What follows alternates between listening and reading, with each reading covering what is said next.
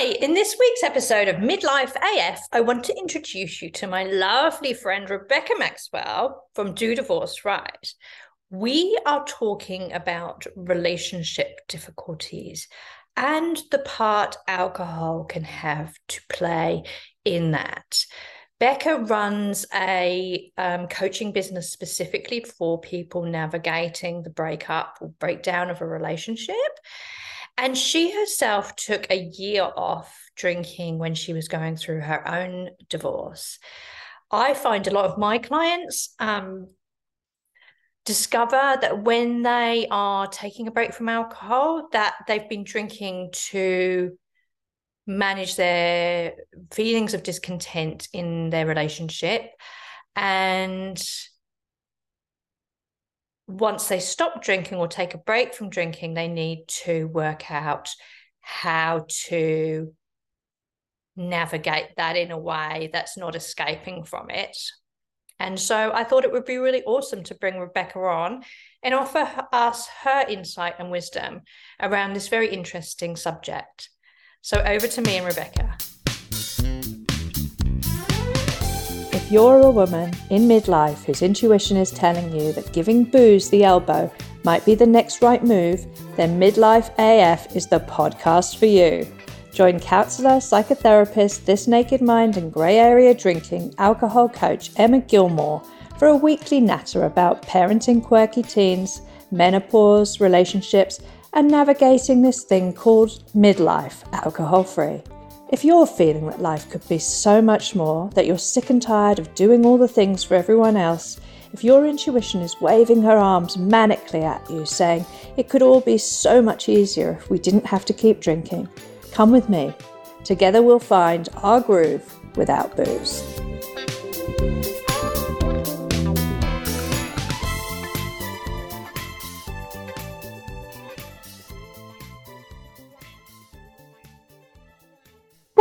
Much for joining me. Obviously, poor Becca's in a different time zone, so it's much earlier for her than it is for me. So she's an absolute legend for joining okay. me. As I, as I was saying, we met in Tina Tower's, um, her Empire Builder, and we were having a conversation, and I came on Becca's podcast, which is a fantastic podcast. What's the name of your podcast, Becca?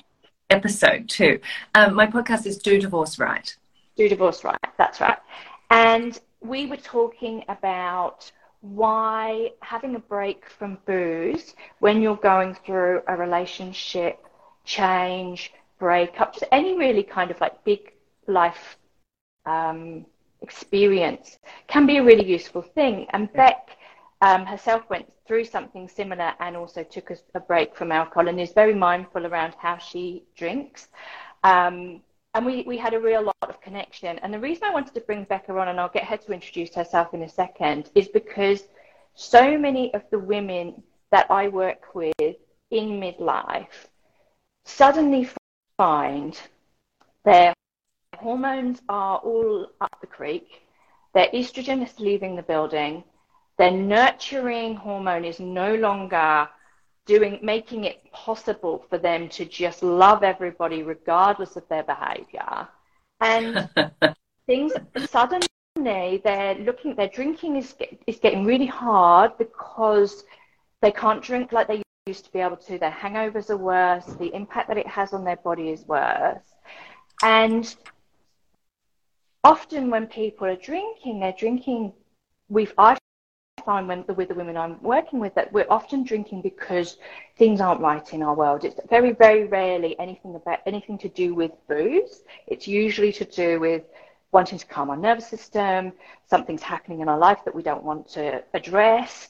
And so often when people start looking at these different things, they're like, it's a bit scary to take a break from alcohol because actually then sometimes we have to put on our big girl pants and actually address what the situation is that, that's going on for me.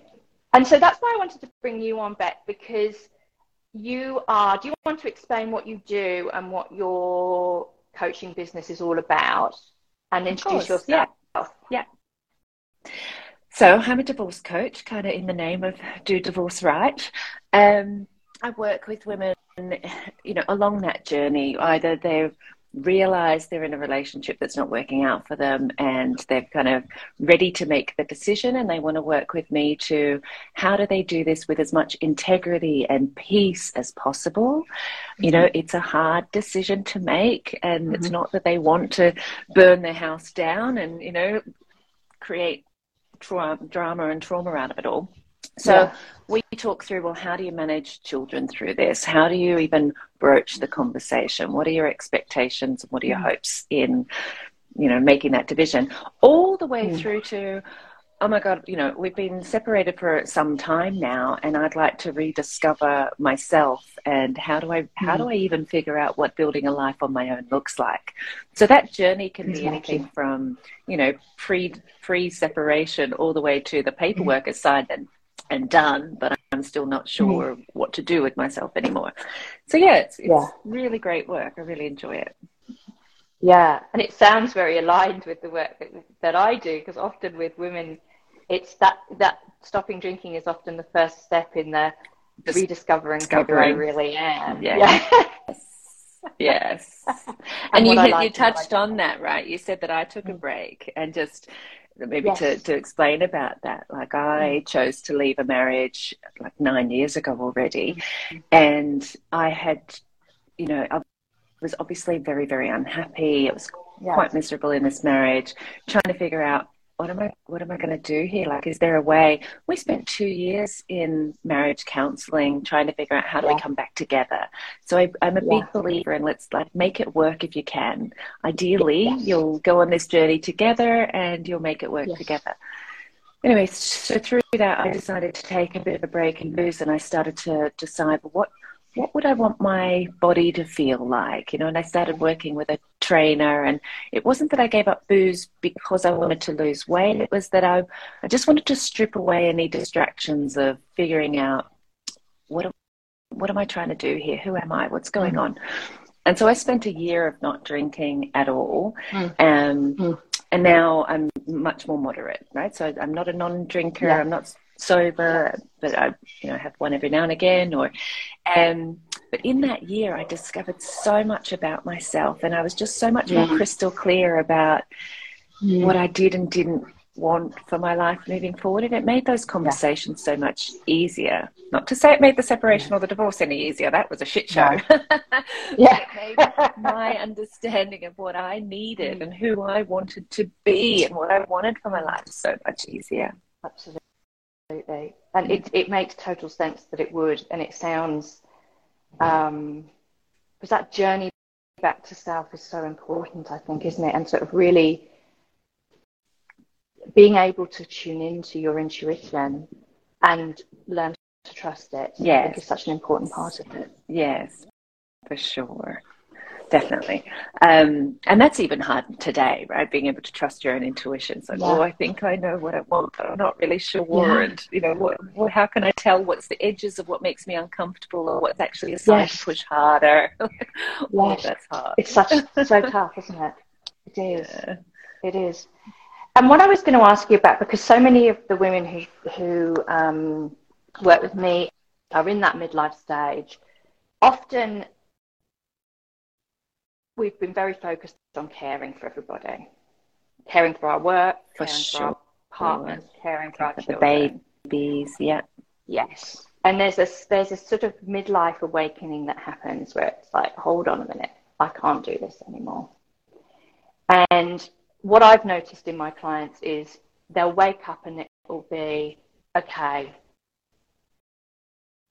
I've realized that things aren't going, my relationship with my partner isn't isn't helping me to thrive the way it currently yeah. is. And, and I need to do something about that. And that person's either going to come with me yeah. or they're not. And that kind of ideally it's an invitation right? Even if yes. it's a quite a confronting conversation yes. which is this isn't working. I'm really unhappy. Yes. i can't live like this anymore. That could be a confronting conversation but ultimately you want it to be an invitation of i'd like to rediscover what where joy is in our lives. I'd like to rediscover me. Do you want to be part of that journey with me? Like can we can we try things together? Ideally, yeah. that's the case. And you, yeah. I think I hear where you're going here, which is sometimes the answer will be, what's wrong with you?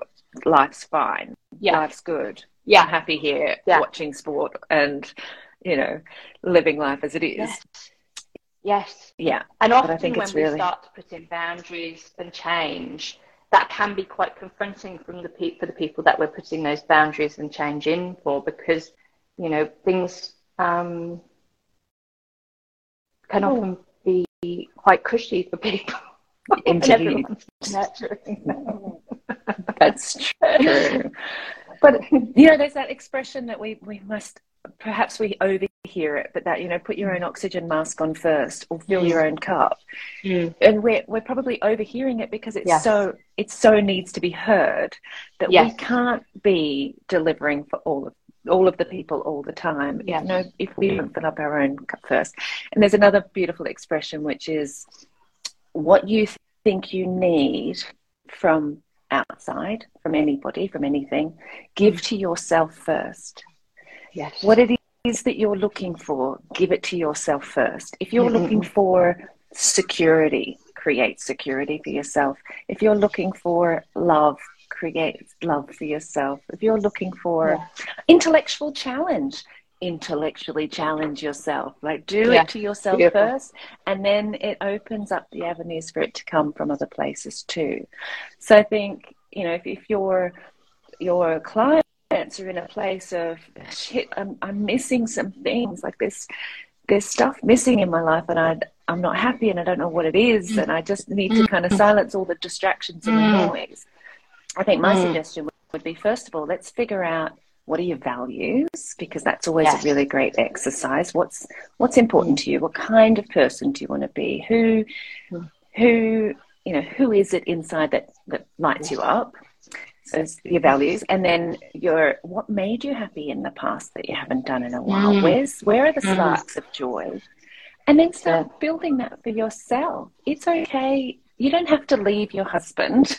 like I know I'm a divorce coach, and that's my most. You don't have to leave your family and go and rediscover no. yourself in the mountains somewhere. But you can say, "Hey, Tuesday nights, I'm going to salsa class from now on." Yeah, I haven't yeah. done that in 20 years, and I want yeah. to shake a bit. You know, you can that's carve it. out that kind of space to rediscover yourself.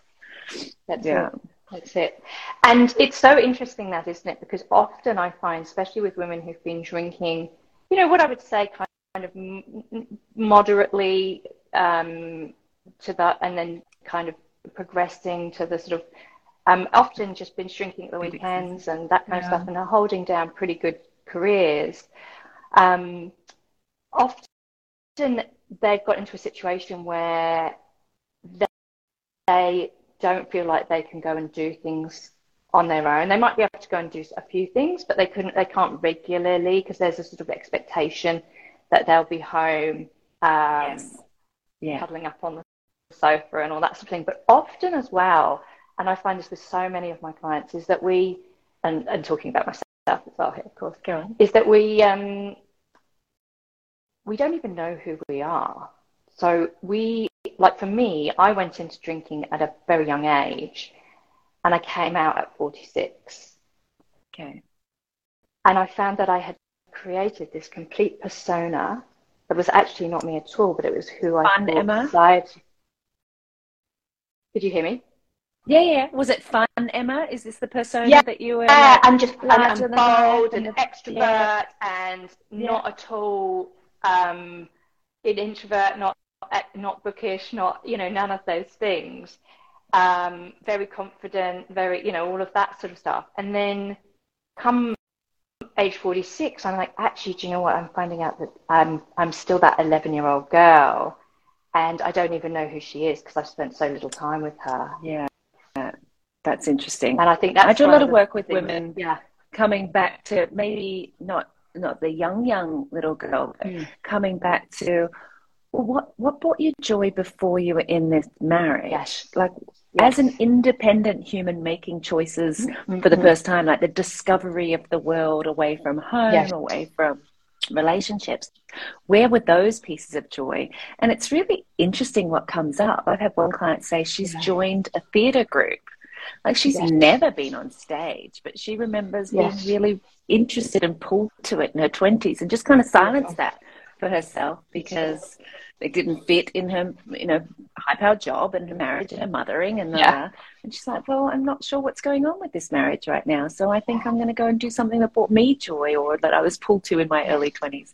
So there's like acting, there's like I said, dancing, um, yes, art gallery openings and book yeah. clubs, and it's just like tipping yes. your toe, like tipping your toe in the water, dipping your toe in the water, to yes. see, yeah, what used to bring me joy and what what's there, and let's chase this rabbit hole a little bit and see where's the where's the Becca that you know didn't have an attachment and what yeah. I what I, I one phrase I use quite often is like the where's the version of you that doesn't have these compromises you don't have to yes. compromise anymore about like often often they're living in a new space again okay so you don't have to worry about what he wanted for dinner mm-hmm. and like your mm-hmm. audience who's who's still in a marriage perhaps trying to figure out who they are and what's what's working for them and what isn't it might just be carving out a okay on wednesdays i'm going to eat vegetarian because that's mm. what i want for myself you mm. guys look after yourselves mm. have your meat yeah. pizzas or whatever like you know just carving out the small pieces of I want to try something different. Yeah. I want this for me. And it doesn't have to be huge. I'm going to go and buy an apartment and get the fuck out of here. yeah. See ya. rediscovering yourself. And I think booze mm. really gets in the way of even the thought processes of trying and pushing against those edges because yeah. the drinking numbs your thinking, obviously, right? And it stops you from as as weird as it is. You're talking about you know the persona that you were, and that persona was was brave and big and bold. Yeah. But actually, I don't think anybody is much braver with a couple of glasses of wine. I think we shrink back into a life that feels comfortable and normal.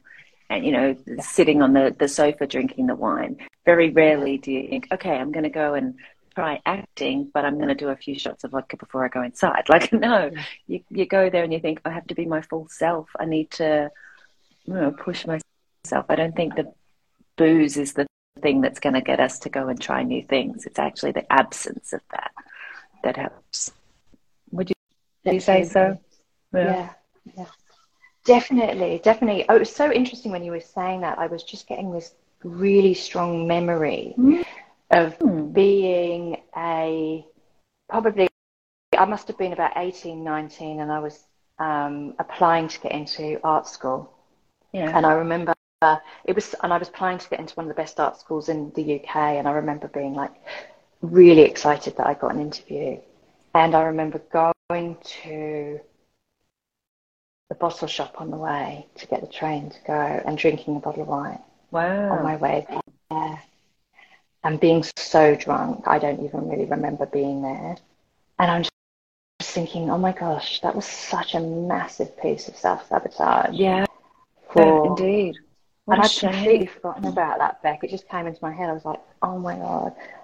It's almost like sorry. You can't go and do that amazing, cool thing that you had the potential to do because you, your your mind's like, oh, I don't even know what in that. But it was really interesting when you were saying it's like, it's not, you know, we we we we drink to um, we think it gives us confidence and we think it gives us all this stuff we think we think it gives us connection we think it helps us relax we think it you know and everything that we think about it is actually the opposite is true that's right yeah yeah, yeah.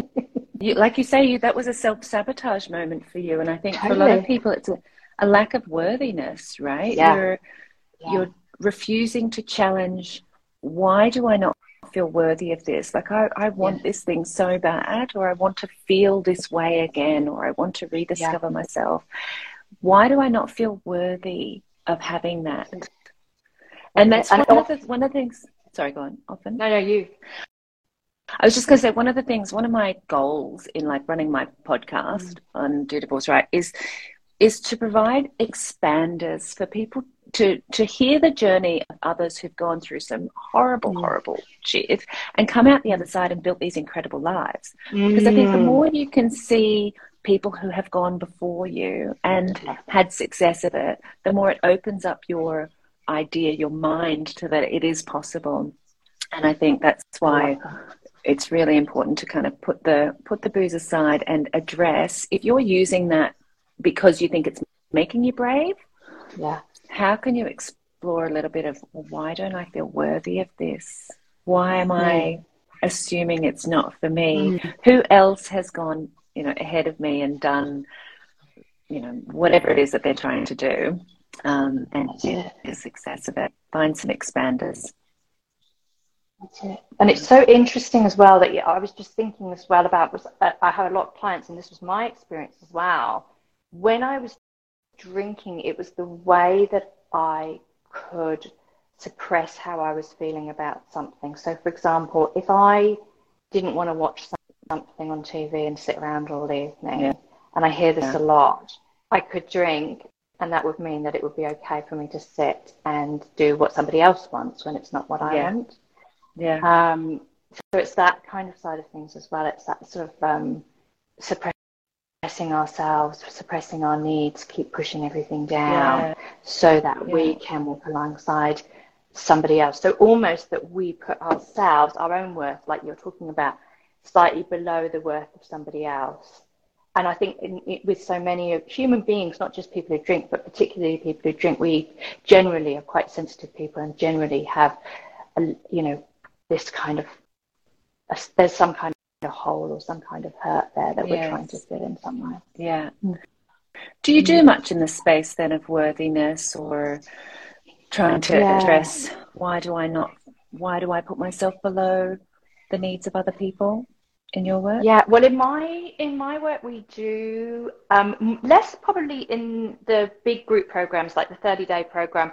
I probably wouldn't do that so much because it's quite um, vulnerable yeah. stuff. But in my longer term group, so I have one to one clients in longer term, we do work around our, but our beliefs, the beliefs that are keeping us yeah. stuck about yeah. ourselves and shadow work and all of that kind of stuff as well. Interesting. I don't really get to go that deep because I think when mm. when I'm working with my clients, they're typically in a place place of pain and trauma right? So yes. my job is not to take them deeper into yes. that. My job is to help them coast along it until yeah. they can, you know, until they can thrive, and then yeah. they can do some work. If they need yeah. to keep revisiting the worthiness or the, the shadow work, mm. they, they mm. need to do that later. My job is actually mm. just to hold them through hold it them. and make sure that they have support and opportunity to heal with support. So beautiful. It so is beautiful. And because it's such a confusing space, and like anything in life, aren't we? And it, it sounds, sounds really aligned as well the work the, the way that we work with people too. It's um what I was going to say to you was if you were working with somebody who was like I described, having numbing and you, themselves you know, and numbing themselves. Yeah. And how do you, how would you recommend that they? Because that's come from the place that most of the time we've met somebody, we've fallen in love with them, we've built a relationship with them, and things have gone a bit south. Mm-hmm. Now we don't, don't know at this stage whether things are going to continue going south or whether they're going to turn themselves around.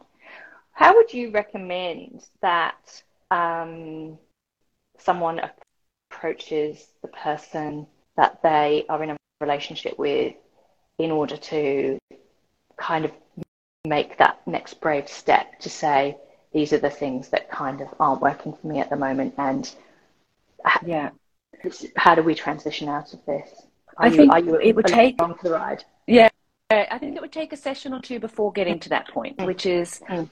don't have the conversation until you're pretty clear about what what you might be looking for. Because it's one thing to go with somebody and say, this doesn't work for me. It's yeah. another thing to say, and here's what I want to do about it. And yeah. in, like I say, making that an invitation for them to be mm. part of the journey with you.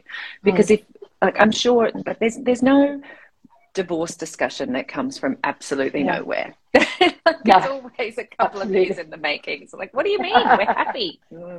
yeah. no. But so the the beginning of that work would be, all right, let's talk about I asked them a, a, you know, what goal do you have of working together? And that can sometimes be a bit confronting. It's like, okay, let's take a step back. Let's let's figure out who do you, how do you want to feel, mm. Right? A year from now or six months from now. How do you want to feel about your days and your lives? Can we start placing a bit more of yourself in a positive future, and then we'll work out the steps to get to that, right? And, and often they'll say, "I want to feel, you know, like." There's lightness in my days. I want to feel less mm. overwhelmed. I want to feel mm. less angry. Like mm. you know, so much anger and yeah. somebody will, you know, talk to me and say, I've just found out he's been having an affair. It's over. It's, yeah. I'm done. I'm done. I'm done. It doesn't mean it's necessarily done. It means it's a different relationship moving forward. Yeah. And you need to make that decision. Am I going to be part of this new relationship where we start again? Or it, are we really done done? So like how do you mm-hmm. want to feel? I want to feel peaceful, mm. joyful, intellectually stimulated. I want to feel, you know, happy. and I was like, okay, when was the last time you felt happy? What what did that look like? What mm. was going on around mm. you? Let's figure out what makes you happy because mm. we forget so fast.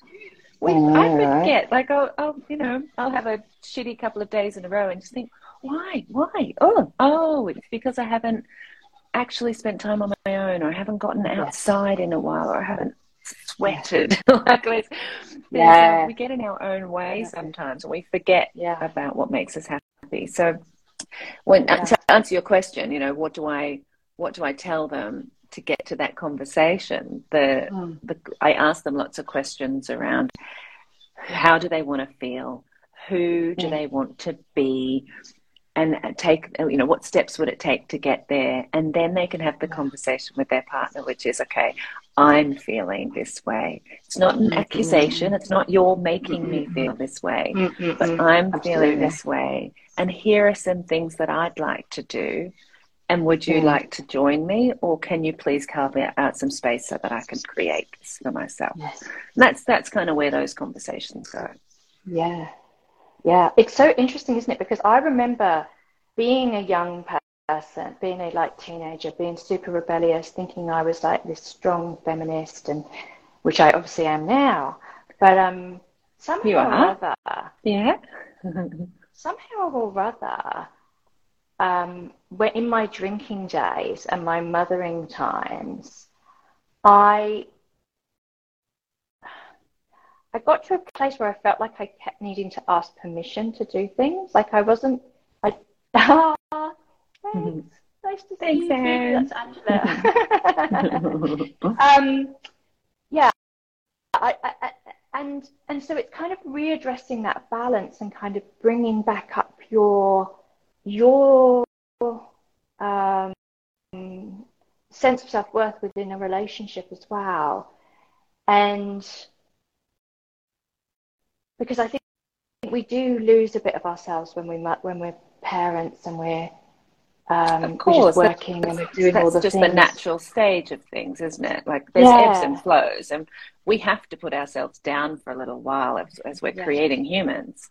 Yeah. It's just interesting about well, when you start picking yourself up again, like when you start putting those layers back on, what do they look like? And let's make it a conscious effort rather than an unconscious zombie like, all right, gotta keep going, gotta keep going, doing a job that's paying the bills, but no, I don't really like it. And right. let's make these that's conscious right. decisions. Let's I think we we need to remind ourselves there's one precious life. What are we doing with it? Do we want to just zombie through this or do we want to actually make choices that yeah. create a beautiful life and it's so empowering to think that way like all right yeah. this is this is my choice what am i building here yeah Absolutely. I'm lucky enough that my children are a bit older now, right? They're 10 and 14. Yeah. So they're much more independent. Yeah. Um, I've created independence for them.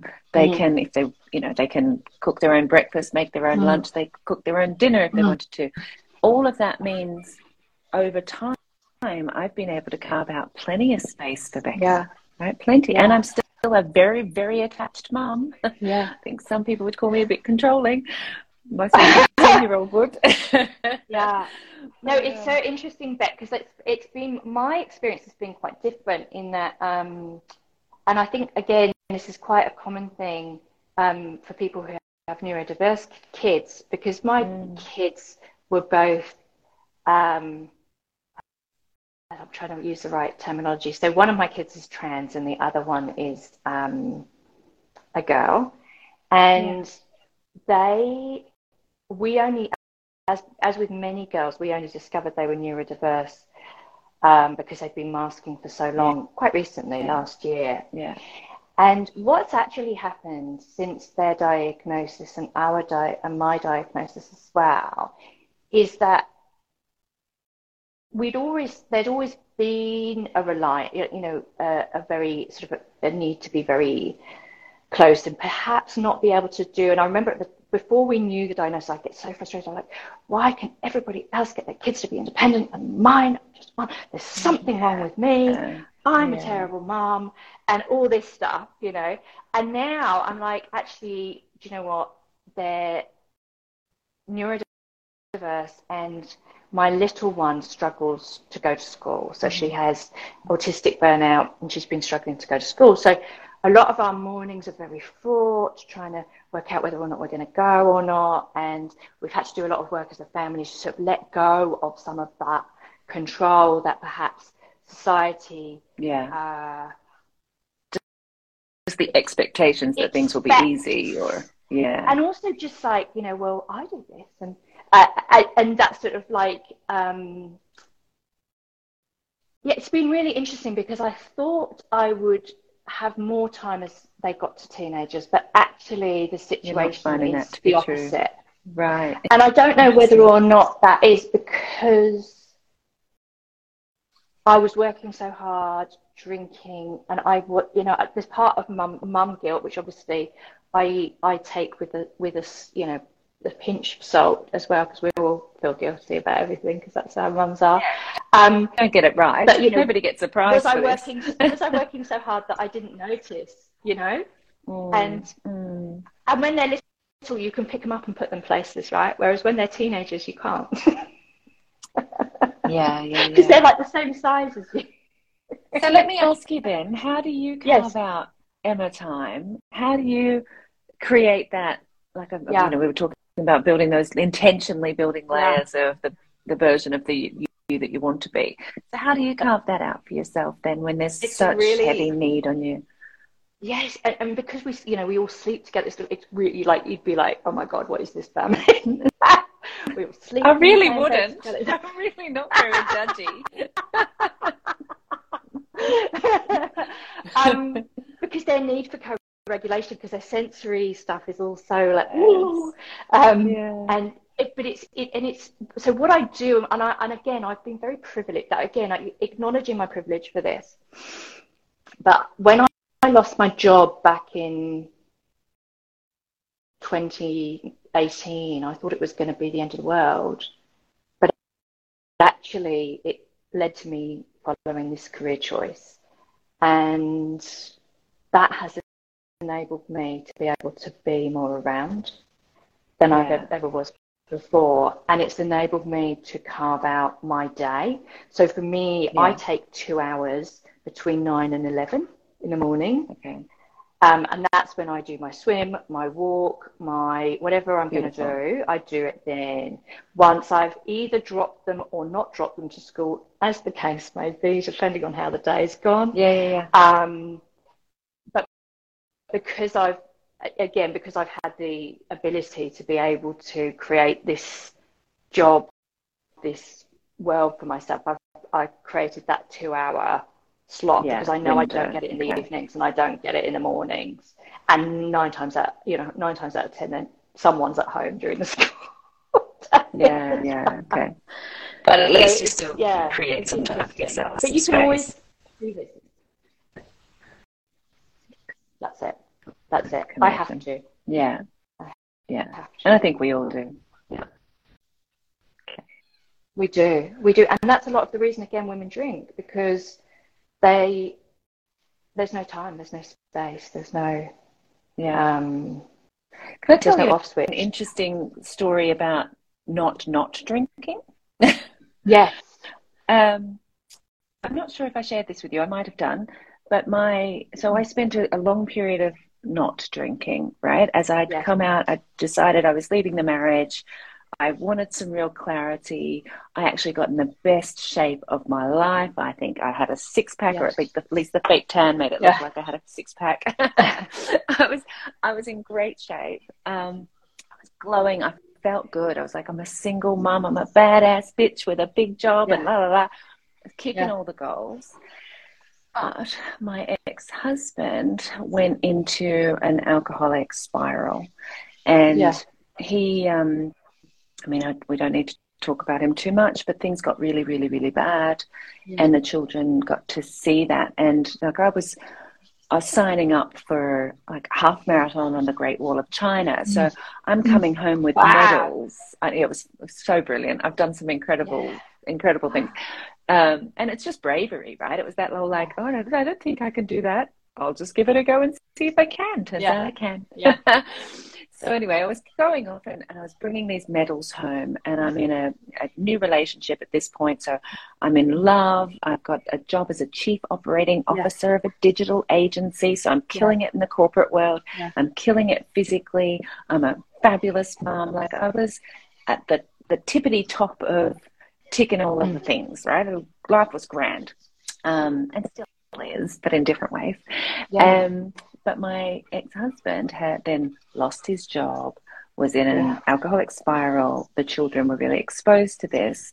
Mm-hmm. And I remember my son, who must have been six or seven at the time. Mm-hmm. And I remember him saying, I'm never, ever, ever going to drink. I'm never going to drink. Mm-hmm. I can't ever mm. drink. And I just thought, mm. oh, hold on a minute. He's mm. seeing two extremes. My two children were yeah. seeing such extremes. Mummy doesn't drink. She's running hmm. ultra marathons and winning medals and like, you know, got a C suite job and like financially supporting everybody. And then there's daddy who's drinking and he's in this like hmm. dark space. I thought, oh, this, yeah. this is not good either. I, so I actually mm. took up drinking so that I could give my children a healthy, yeah, yeah, that it's possible yeah. to have a healthy relationship with alcohol. So I would just occasionally yeah. have a glass of wine. They'd be like, "Oh my god, mum, you're you're having a drink." I said, "It's okay, kiddos. I'm yeah. not gonna get drunk. It's gonna be okay." Yeah, yeah, yeah. And I had to, that the, the fear in them that a glass of wine or a beer was going to lead to this ugliness and the world falling apart. Yeah it was so tangible for them so anyway i started i started drinking in moderation and showing that it's possible to have a healthy relationship with alcohol yeah. and then i've gone on and had like nine months without and two you know two months without and six months without here and yeah. there because i don't need it i don't want to be like numbing myself through mm. my existence i actually love mm. being active and uh, alive mentally and so anyway i just thought that was that was a weird no, it's really think I had to take up drinking for my children. Yeah. so they didn't. so they didn't demonize it. Yeah. yeah. yeah. I mean, people would say to me, "Oh shit, you're drinking again." Like, mm. why? Is, why is that? Because they knew I'd taken a whole year off. I thought mm. thought you weren't, mm. weren't going to drink for the year or something. I was like, mm-hmm. I took up for my for my children. yeah, did it for the kids. yeah, Seems unlikely. I think it's really interesting that you um, I mean, when you and I have talked before, and I think this is something that's very important to talk about because, again, not everybody wants to be abstinent and not everybody needs to be abstinent. No. But what you do do, Becca, and I think this is, is actually quite a hard thing, um, yeah. but you do it and you do it very well, is that you are very intentional yeah. about how you do it yeah. and what you do. And if you feel it getting out of control, you rein it back in. That's exactly it. I mean, yeah. honestly, just in the last couple of weeks, so my partner, who is wonderful, was in Vietnam on a golf trip for 10 days, right? So mm. I, my mum came and she was staying here with it for three weeks. And I noticed that while he was away, I was intending to not drink mm. at all because I'm training for another stupid ultra marathon. so I'm training again. Yeah and it's just better for me if I'm not drinking while I'm training. But while he was mm-hmm. away, I noticed it would get to about five o'clock and I would want to go downstairs to, to crack open a beer in the fridge. Mm. Now, the first mm. day or two, no problem. It's sunny, it's warm, yeah. I've had a long day, I've got, you know, no problem. I'd sit in the sun, have a chat with my mum. By day mm. three, I was like, hold on a minute, this isn't, this mm. isn't a treat anymore. It's a habit. Mm-hmm. What what am I doing? You yeah. know, as soon as I become unconscious about it, yes, I pull myself up on it. I'm like, no, this, That's it. no, not okay with that. That's it. Because, and I think yeah. probably that's a bit of a control freaky thing. Like I, I don't think I'm a control freak, and I think that's a really unhelpful term for anybody. So mm-hmm. I don't use that term, mm-hmm. but mm-hmm. I'm going to be self-deprecating and use it on myself, mm-hmm. which is, um, it might be the control freak in me that just does not want to be owned by anything. You don't yeah. get to dictate when yes. I reach for that beer or that wine or whatever. Absolutely. You don't get to to make that choice. This is my choice. Absolutely. like, and this is no. it's it's very interesting you say that because I um I often say to my clients because my clients often are like, "What's wrong with me? Why can Fred, mm. Joe, Bella have two glasses of wine and, and I can't stop?" Yeah. And I always say to them, "It's actually nothing to do with you." chemically, exactly. that is how alcohol works. The people who are able to do that moderation have very, very strict guardrails in place. Yeah. Yeah. And there's many, many reasons why they might have those guardrails, but none of them mean that there's anything wrong with you no. because you find it very difficult to do that. It's it's yeah. it's that people, you know, it might be religious reasons. It might be I, I, I know people who who um, just hate to lose control of themselves, so they'll never put themselves in For a security that makes them right? feel just, vulnerable and scared. Yeah, vulnerable to be exactly. Yeah, not in their own, you know, not 100 percent in themselves. So there's and so there's so they might have had an alcoholic parent or um, not an alcoholic, I don't yeah. use those words yeah. anymore, but um, somebody who had alcohol use, a severe alcohol use disorder. Um, and so therefore they've got these really strong guardrails in, in terms of what they allow themselves to do and what they allow yeah, themselves absolutely. not to do. Um, because I'm sure you'll know. Yeah, all the science behind it, right? And the the, the sugar and the chemicals and all of it it does to our bodies. It's a bit like popping a can of Pringles, right? There, yes. You pop the Pringles, you have one. Most yeah. of us cannot stop until it's finished. It's just like no. chemically what it's doing to our um, brain and our body. It's empty yeah. carbohydrates. It's got all of the sugar and salt that our brain yeah. is like, oh, must must keep eating this because we don't know when we're going to get it again. Yes. Very few people can just put the thing, Pringles down and not have any more. So I agree with you. What my ability to say I'm intention choosing or not choosing is pretty rare, and I and I appreciate mm. that. It, it is a privilege. Mm. It, it, it is, and but it, it, it's one of those things that we because a lot of people come to me, they're like, I wish I could only have two glasses of wine, and we're like, well, let's we can work to that. Yeah. Um, but know that it's always got to be, it's always going to be an intentional. You're always going to have to keep an eye on it. It's always because because yeah. chemically, uh, if you drink regularly enough, and um, you know, it's body's working against you, right? There's yeah, like millennia of your intuition, yeah, your programming that says I need to have more of these sugars, need to have more. Yeah, um, yeah, definitely. Yeah, yeah, yeah. It's it's really hard to work against that. I agree.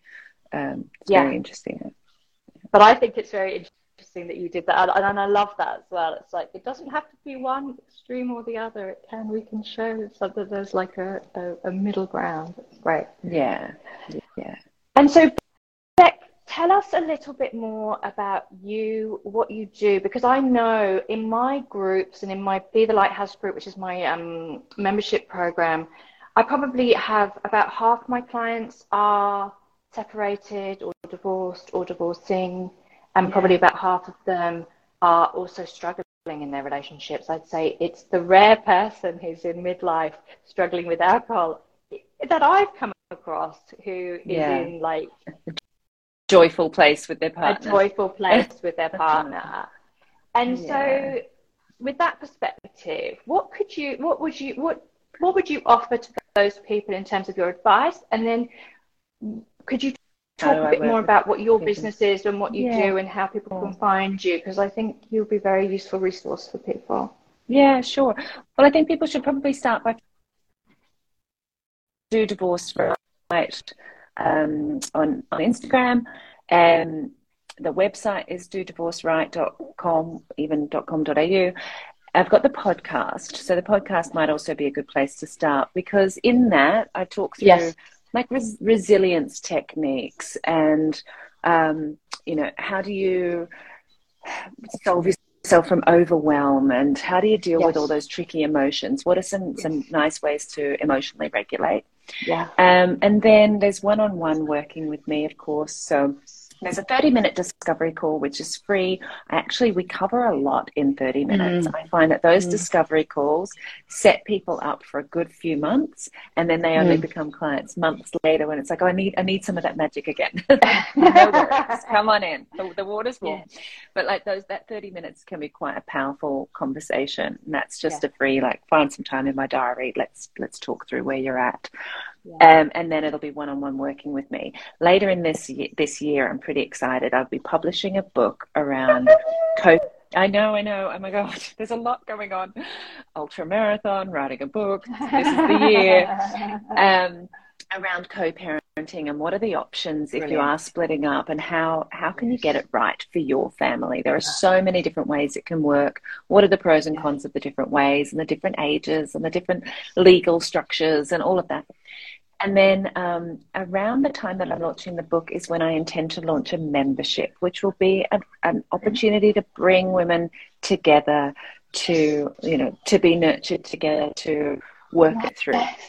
Yeah, so I have got a lot of kind of recorded on, online course program, but I've decided to pause on that and decided to, to deliver that in a more of a group environment in a membership environment where we can work through exactly what, what oh. stage are people at, what do they need, and let's get some specialists in to help them. So that's a kind of a watch this space. In the moment, it's yeah. come and chat with me, find me on the, mm. the DMs and the socials, mm. um, and you know get a discovery call in and see how I can help. So amazing, and Thank I love you, that Christine. idea of. I know, isn't she beautiful? Mm-hmm. I love um, I love that idea of nurturing people through this because you know and I remember you telling me a story about having to learn, and I've had this recently with the neurodiversity. It's like suddenly I've got to learn about neurodiversity, something I never thought I was going to have to ever learn about, and now I'm mm. having to become an expert.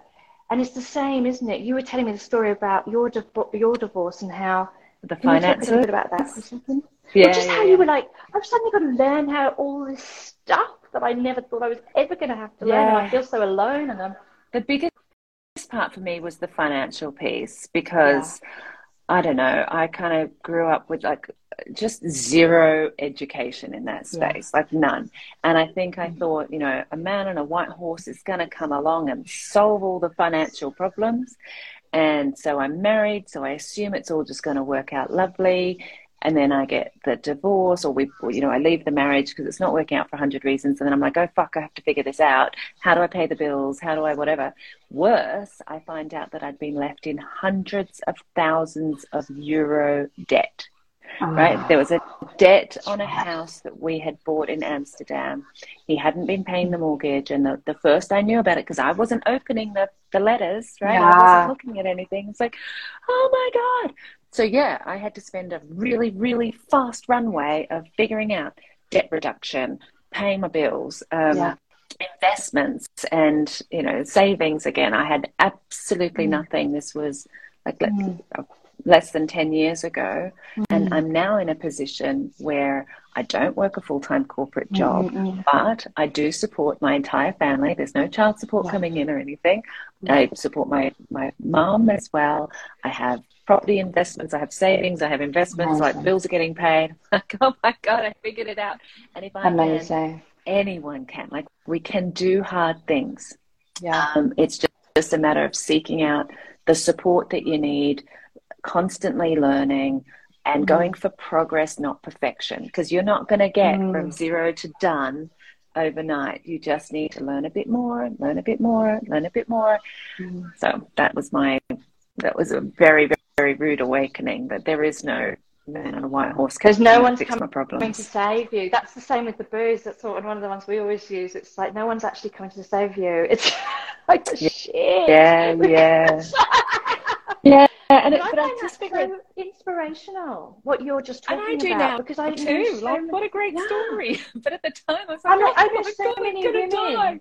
who find that they they have a you know they break up with their partners and they're screwed financially. You know, screwed. Absolutely. But there's an incredible study, and I've, I've done a little story on it somewhere in my socials. Dig back down. I'm wearing a big hat. Mm. Watch that one. okay. The study was that um, somebody had mentioned in my podcast that one of the reasons why he was so upset about getting the divorce that he didn't want was because he he knew that people end up financially behind. Now, yes. what I, I dug into that and was like, well, how can I find proof of this? What I found was that there was a study that proved women in the marriage tended to recover their financial position rather quickly after the divorce, right? So, meaning okay. your your average earning when you're in that unit was here, yeah. right here, and then you go through the divorce and everything drops because you obviously have less, you have higher um, mm. expenses, blah, blah, blah. Mm. But then you figure out a way because women are badasses and we figure it out. And your income, your average income, is all of a sudden better than it was when you were married very yeah. quickly. So, wow. women, get out there. We figure it out, we get it done.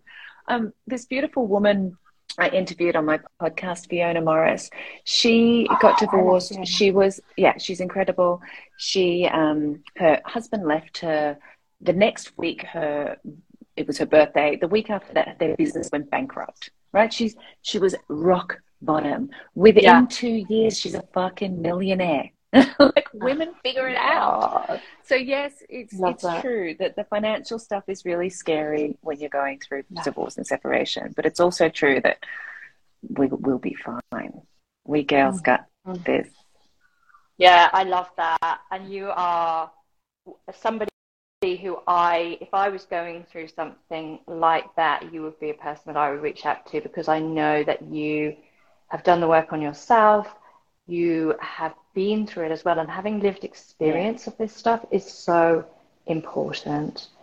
And yeah. just I don't think idea... there's a divorce coach that hasn't been divorced. no, no. it comes so with the title. You have to have done it. Yeah, yeah, yeah, yeah, yeah, yeah. Absolutely. But funny enough, you do find alcohol coaches. oh, that's interesting. um, but Beck, thank you so much. It's been such a pleasure, and I really appreciate you coming on and sharing yourself with us, your experience, your story, and your wise, wise words of wisdom around, you know, finding what makes us happy, looking at our values, and really rediscovering ourselves, and then approaching um, yeah. our partners in a in a way that's not going to be confrontational. So. Thank you so much for that. Again, would you be kind enough to just My- share your and I will put it your um, website and your um, Instagram handle for people should they wish to connect with you. Yeah, yeah. DoDivorceRight.com. And Perfect. on Instagram, it's Do Divorce Right. My branding's pretty good. Mm-hmm. Podcast, Do Divorce Right. It's all that.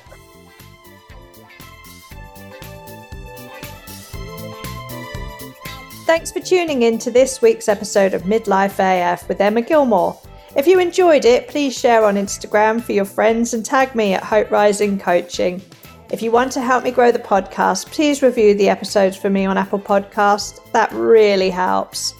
If you would like to work further with me, please go to my website www.hoperisingcoaching.com for my free and paid programs or email me at emma at hoperisingcoaching.com. Sending a massive cuddle to you and yours from me and mine, and remember, to keep choosing you.